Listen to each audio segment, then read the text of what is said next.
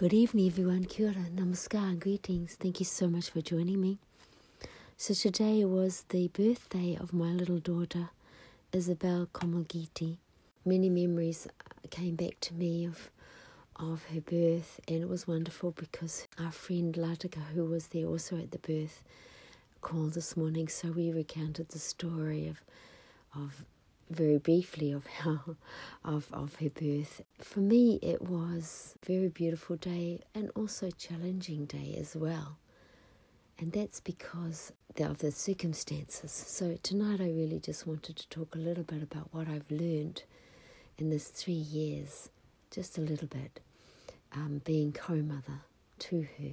Firstly, I want to say that no matter how much I love her and feel totally responsible for her, no matter how much, I realize I can't protect her from things that are in life. So for example, when Isabel was just 5 months old, my relationship with Kavita ended. This wasn't my choice, and so I was in a lot of pain. On the other hand, there was also, she was surrounded by so much love. My love, Kavita's love, the love of the people here at the Farm Deity, for example, and people who are here now and who were there before, and the animals and the plants and the trees, and just being on the farm. You know, the environment is very beautiful, and it's very uplifting. There's always Kirtan meditation going on. There's service going on. So she was surrounded by that kind of atmosphere as well. So the second thing I learned also was that how to love unconditionally. I had never experienced this kind of love before, this complete unconditional love. I think with partners, it can be unconditional, but not always. With a child, there's this feeling like of being able to sacrifice things, which I wouldn't have thought of before. Like before, it was about my dreams, my this, my that, as well as other people's. It was a combination, but with a child, it's a different kind of love. It's her needs come first. As much as possible, they come first. And the third thing I've really learnt is that since she was born, there's never been a way that I could force her. Even if I'd like to, you know, eat this, eat that, or do this, I can't force her into anything. I can, you know, talk to her about things, but basically she's very determined. And so she will be what she will be. And certainly she's surrounded by music, yes. And also we've been giving her this ear training called Nural since she was born. So I think this will have, I believe, according to research, this will have a very positive effect on her, not only musically, but also in terms of language, among other things. So she's surrounded by music. She has a very good sense of rhythm. I can see that already. She has a really strong voice, which is great. She has an incredible pitch range, which is amazing. So that's there. But I wouldn't say that it's because of me necessarily. She'd be more influenced by her genetic makeup or by her environment. It's very hard to tell. I just know that she's her own little being, and she will be whatever she really wants to be. And we will always encourage any interest that she has. My job is just simply to support her in every way I possibly can, to give her everything of every kind of support that I can, and so much love, as much as possible, as much as I can. That's my role.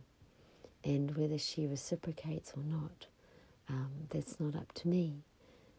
That's her little self. I know that I love her, and it's her choice what happens, how she feels, how she expresses that love. So, yeah, I just wanted to say a few things about that. Certainly she's inspired me creatively. I have the next album coming up, Unity House 4. Quite a few of the songs on that album are inspired by her, which is really lovely. it's a new perspective. And I know many other musicians who've been deeply inspired by the birth of a child. I remember the interview with Morgan Davies, for example. I remember him telling me that the birth of his child was very deeply inspiring to him, because it just touches the heart in a way that I haven't experienced before. So it is truly a blessing and a gift in my life. And she will be what she will be, showered with so much love, and she has had her challenges, and no doubt will continue to have her challenges in life.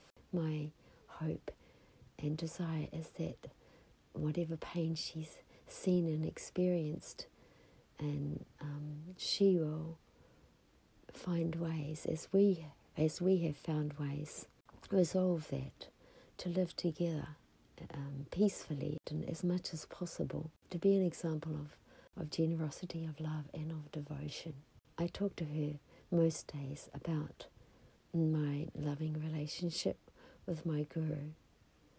I let her know what it can be like to have this deep and loving relationship with one's own divinity and the divinity in others.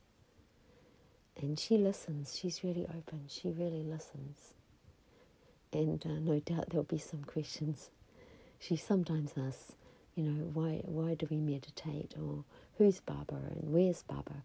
She asks these questions and I answer them as best as I can. My take on this is just to be as honest as possible. And then, of course, she makes up her mind about what she wants to do in her life. Yeah, not to whitewash things, but to be honest. Sharing true feelings and letting her see my true feelings also. At the same time, if those feelings are really difficult, to let her see that, for example, her parents do care for each other. We do say we're sorry when we need to. And we do the very best that we can, as I'm sure most parents do. So that's my thoughts on this subject for today. And thank you so much for listening and talking. Evening, everyone. Kia ora, namaskar. Joshna here again. As I didn't get a chance to post this podcast, I just thought I would add to it. And there's a few things that I forgot to share that are really important regarding my inspiration. I want to say that one of the most important things that led me to creating the Kirtan Academy was Isabel. When I came back from New Zealand after we had been over there to visit my family, it was a really good reality check for me. And I came back and I just realized that if I want to really take care of my daughter, I really needed to empower myself. And to do that, I needed to do what I really, really loved. And so I looked around at all the resources that I'd gathered over the many years of my musical career. I put the Kirtan guitar booklet up on Amazon, and I drew together some of the albums that I wanted to market. It's been very productive over these many years. I have more than 30 albums that I've recorded over the years. And yet I never had the motivation to really stick it out and work out the marketing side of things.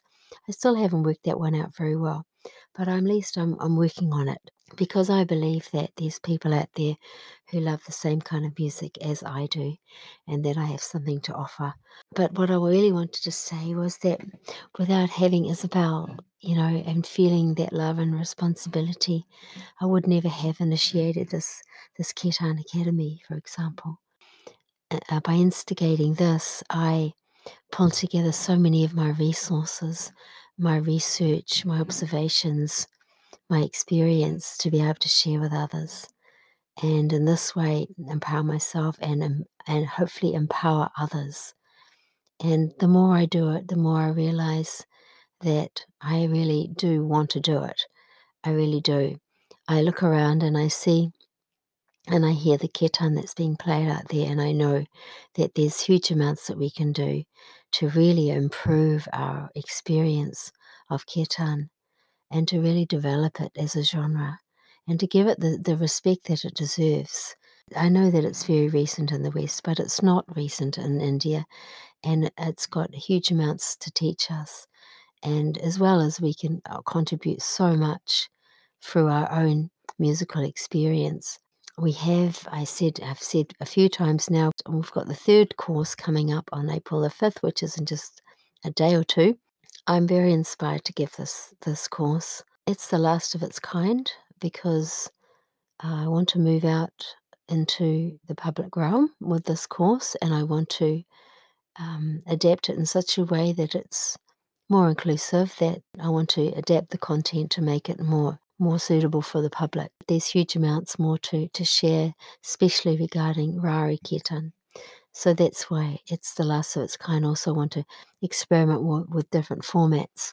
I love this format with this, the intensity of the 7 days. It really is transformative because of the energy that gets built up over those 7 days. I want to connect with people in other parts of the world. The times are very tricky, so I need to be more adaptable in that way also. I also want to share with you a part of a song that is going to be in Unity House 4. It's the lyrics of this song were written in my mother's poetry book, and we put them on her gravestone. These lyrics, I think they're from the Bible, but I'm not really sure, but they touched her very deeply, and they were written on a page where she was talking about her brother's love and how she feels for him. And then she wrote this phrase, he who abides in love abides in God and God in her. She wrote it there. My uncle was Uncle Restor. He was a Methodist minister, and they were very close. And so she wrote that, remembering him. So yeah, I'm going to sing a verse or two of that for you. So thank you so much for listening. And just to remind you, if you're interested in doing the last course, this third course, please check out the link below. And I look forward to talking again with you tomorrow night. Good night.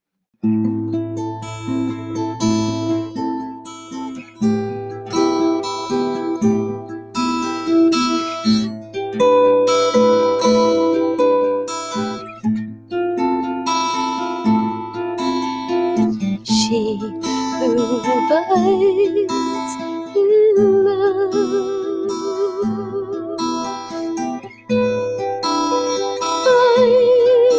abides in God. He who abides in love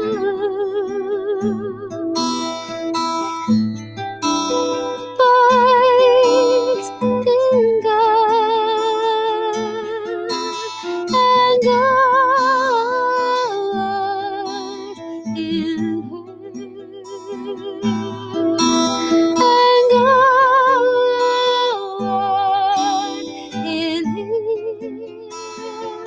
in mine, and God in all.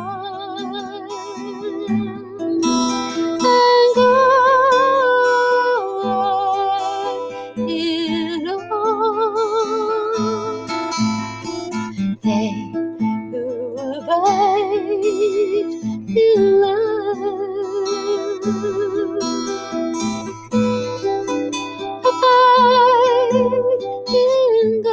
in love, and God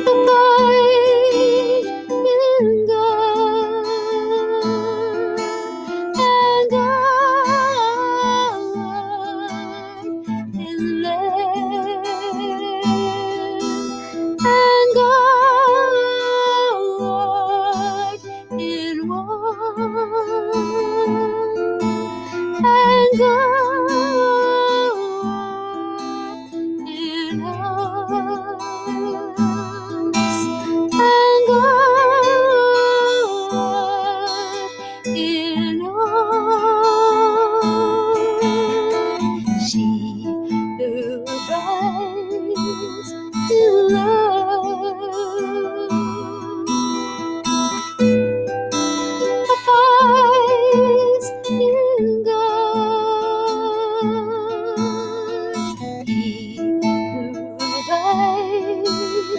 feel